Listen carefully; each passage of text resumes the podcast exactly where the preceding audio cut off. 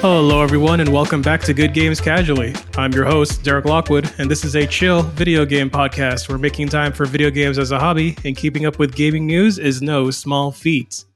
This week, for this bonus episode, we are interviewing Alex Luke Ceja, a person working in the gaming world. Hello, Alex. Welcome to the show. Hey, Derek. Thanks for having me. So, I really appreciate you coming on. Uh, for full disclosure, Alex and I have known each other for quite a while. We met in high school. But regardless, I'm going to treat him like I don't even know this guy.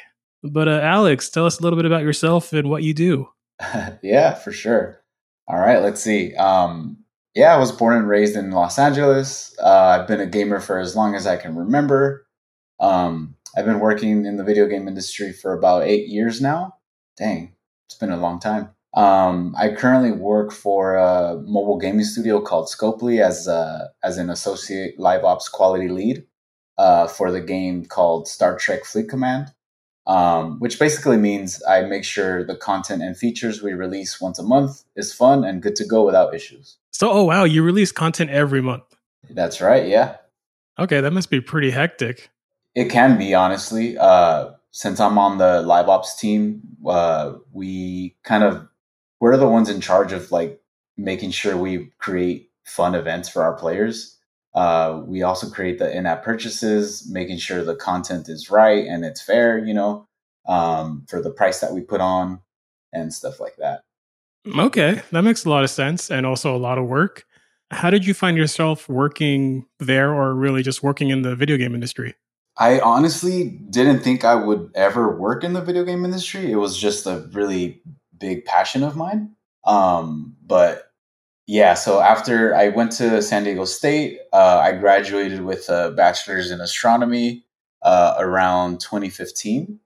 Um, and then I moved back to LA, back home. And I honestly was just starting to Google uh, entry level positions. And by some miracle, I, I applied at a position at Disney Interactive and, you know, did the whole interview process and yeah, was hired. I remember you shared with me that you also worked on Call of Duty, correct?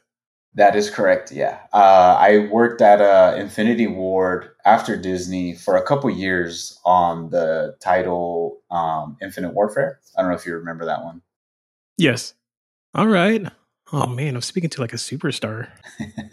Was there a moment that confirmed that video games would be a lifelong hobby for you? Ooh, that's a good one. Let's see. Yes. Um, so going through the task of collecting the three uh, pendants of virtue from uh, the Legend of Zelda: Link to the Past, and then being Amazing. able to get yeah, and then finally being able to get the Master Sword for the first time, that has definitely been my defining moment. That's when I knew, like, oh yeah, I'm gonna be playing games for the rest of my life. uh, I just felt so accomplished, you know, getting the Master Sword for the first time I've never felt that way before and haven't felt that way since. No, I'm totally kidding. oh man, we got to get this guy more Master Swords.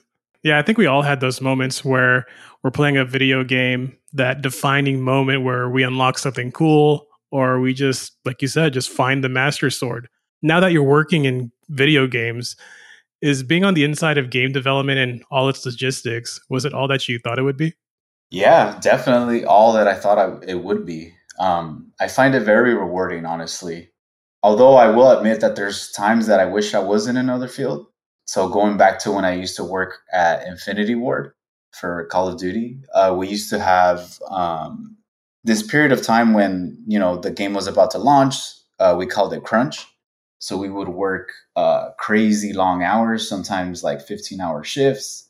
And I'll never forget, we worked one 24 hour shift, which looking back now, I think was pretty illegal. um, but anyway, yeah. But honestly, like in the end, I'm still glad to be working in the uh, gaming industry. Uh, you get to see the passion and hard work that goes into gaming from its conception and prototype stage all the way to release.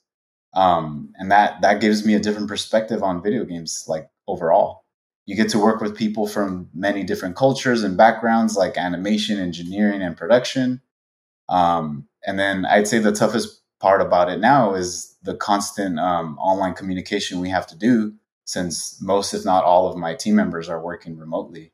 And the last thing I'll say is for me, one of the coolest things is like seeing your name in the credits. I think that's, you know, that's what like keeps me coming back for more. Oh, dude, I bet you worked real hard on this thing, you and your team. And just to see your name in the lights, everyone congratulating you, I bet that's a great feeling. Yeah, absolutely. And kind of segueing into how games are always online, all these constant communications. Do you find that working in the video game industry has that had any influence on the games that you play or perhaps changed the way that you approach video games? Yeah, I would I would say so. Because I know of all the effort that goes into making a single game, I have a deeper appreciation for them. And you know what? I'll go so far as to say that that there are no bad games in my opinion. Uh, badly executed, maybe, but overall bad, I don't agree with that. Just because during someone during the the development of a game poured their heart and soul into it. And for that alone, I, I'm always going to appreciate the game no matter what. And uh, a lot of people ask me, do you still get to enjoy games even though you work in industry? And I'm always like, yeah, heck yeah. Um, I definitely still do enjoy them. Um, but now, after you know being in the industry for a bit, I I tend to play uh, games more critically because it's hard to turn off my work brain and switch it to my leisure brain. Um, so whenever I play games now, I'm constantly finding bugs without even trying.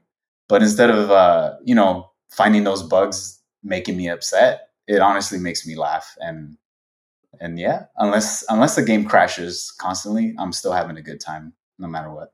Well, since you're always like in that game mode of like accidentally finding bugs and then working on all these games and playing all these games, if you could say you become the CEO of your own de- your own game development team, if you can choose the next game to work on or to be developed, what kind of game or what kind of game genre would that be? Ooh, let's see. Um, I would love to work on a space like exploration game. Um, since I have a bachelor's in astronomy, my dream's always been to help make an accurate space game. Uh, I want to be the guy that says something like, "Hey, this planet's orbital speed is incorrect because of its distance to its host star." or something like this comet's trajectory is inaccurate when it's flying by the Earth. You know, I want to flex my, uh, what I learned during my undergrad days. um, but ultimately, working on a space game would combine uh, two of my biggest passions my love for video games and astronomy. So, would it be fair if I asked you for a short review on Starfield if you played it? Uh, yeah, I, I actually just started playing it. It's been great so far. I've honestly just been exploring, like just visiting planets. Like the graphics and how everything looks is amazing, and that's been my favorite part so far. Would you say that game comes pretty close to what you just described? Absolutely. Yeah, it does. Well, that gives me confidence because I have yet to start that game and I hope to start it soon. I just finished up Sea of Stars. Well, really appreciate you answering all those questions about what you do and the game development side. But now we're going to go a little bit deeper, a little bit more personal. As I mentioned earlier in the introduction, I've known Alex for quite some time, and he is also a busy father with a daughter who has an amazing name. And Alex, if it's okay with you, would you like to speak more on that? Is she a gamer herself, or does she play games, or do you guys play the games together at all? Yeah, definitely. I'll start by saying um, my daughter's name is Zelda, and she is definitely a gamer. I would disown her if she wasn't. Uh, just but yeah, we we play a ton of games together. Uh, the more recent one she's been really enjoying, and uh, we actually started a second playthrough. Uh, is the couch co-op called It Takes Two. She also likes playing Overwatch 2 with me. Uh, she's gotten pretty good at Tracer, uh, actually. And uh, I even took her to watch. Um, I don't know if you've heard of it, but the Overwatch League Grand Finals. they happened oh, last oh, yeah. year. Yeah, it was I think in August last year in Anaheim yeah, she really enjoyed that. So um, it's pretty cool, like sharing my likes, you know, with her, not necessarily forcing them on her, but you know, just showing them to her. And then, you know, if she likes them, then awesome. If not, that's okay too. That truly speaks to the character, uh, you know, of yourself as a father and as a gamer, and just you know, just a human being that you, she's able to enjoy what you enjoy because she can see the enjoyment you have for it. Your your passion just shines through what you're doing. Yeah, definitely um, it's it's one of my favorite things of uh, being a dad. And speaking of being a dad, um, How do you manage your time as a dad? You know, you, you play video games, you work in the gaming industry. Um, I know you're busy all the time. How do you handle all that, everything else you got going on? Yeah, so uh, I mean, in the beginning when Zelda was born, it was definitely tough finding time to game or do like other hobbies. Uh, sleep was non-existent, and my life fully revolved around her and my work. But what um, what's helped me the most as she got older was uh, establishing routines. You know, without getting too too deep into it, I'll mention that I do share 50-50 custody with Zelda's mom. So as much as I'd rather always be with Zelda, it does give me time for myself to hang out with friends and do the things I love. Okay. Well, I'm glad that everything is working out for you on both of those ends. Would you say that with those extra times that you have, aside from being in game development, do you have resources that you use to keep track of upcoming games or games that are competing with the games you are working on? Is there a way for you just to always stay on top of all that? It's honestly not too different from the way gamers around the world, uh, around the world get their news about the industry where I'm working at now, we get a an email called uh, Weekly Games Industry Digest, which pretty much just summarizes uh, what happens like in games over the previous week. But other things I, I got to experience were, were things like uh, E3. I got to go a couple times before it shut down completely. Sad. that was really fun. Other than that, like if you work for a publishing company like one that owns multiple smaller studios like Activision, um, you can do stuff like participate in internal playtests. Uh, so I remember working at Infinity Ward for when we were working on Infinite Warfare. And our sister studio, Treyarch, sent over an early build of Black Ops 4 I got to test out uh, when it was still in the alpha stage. Oh, that's really cool. And I guess that kind of ties into mm, this follow up question where you know, working with those game developers, those studios, you now answer that, yeah, you do get early access to certain things, but do you also get access to game events? Do you get invited to private events as well or any of that stuff? Yeah, usually we, if it's like, you know, where the studio is based in, um, we'll usually get those invites. Like I mentioned, E3. Um, I know some of my coworkers got invited to Comic Con this year, or what's the other one? The other big one, uh, GDQ, I think. We get invited to those uh, pretty big events. Have you ever been invited to Tokyo Game Show? Would you go? I haven't been invited, but I would totally go without question. yeah, that seems like that one would be such a cool experience. One, you're in Japan. That's already dope. And it's Tokyo Game Show. Exactly. Yeah. That makes for a fantastic time. I do have a surprise question. I know I'm just surprising you. Alex, Luke, are you a casual or hardcore gamer? Ooh, all right. Um, so how are we defining what a hardcore gamer is? Are we defining it based off of a certain amount of hours per week someone plays, or is it by the kind of games we play? Either way, I, I consider myself a hard, uh, hardcore gamer.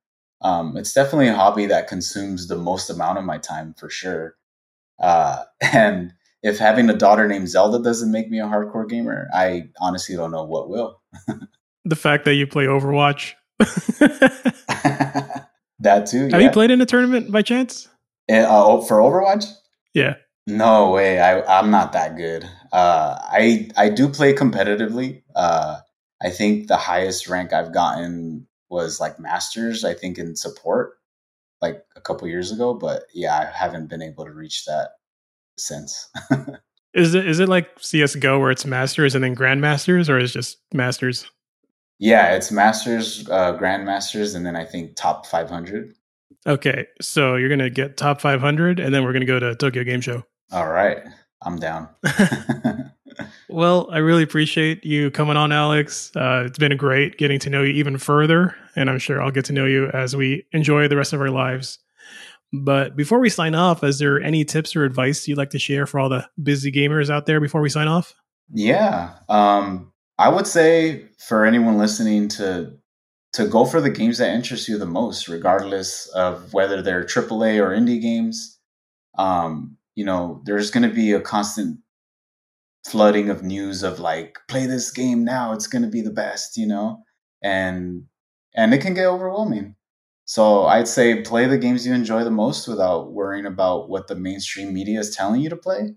Um, especially as adult gamers, we don't have the time to try out every single game that comes out, you know? um, and our our backlogs are huge as it is. So with the little time here and there that we do have for gaming, um, we should play the games that bring us joy, right? Um, and ultimately, we should all continue to practice self care so that we are able to keep doing what we love, which in this case is gaming.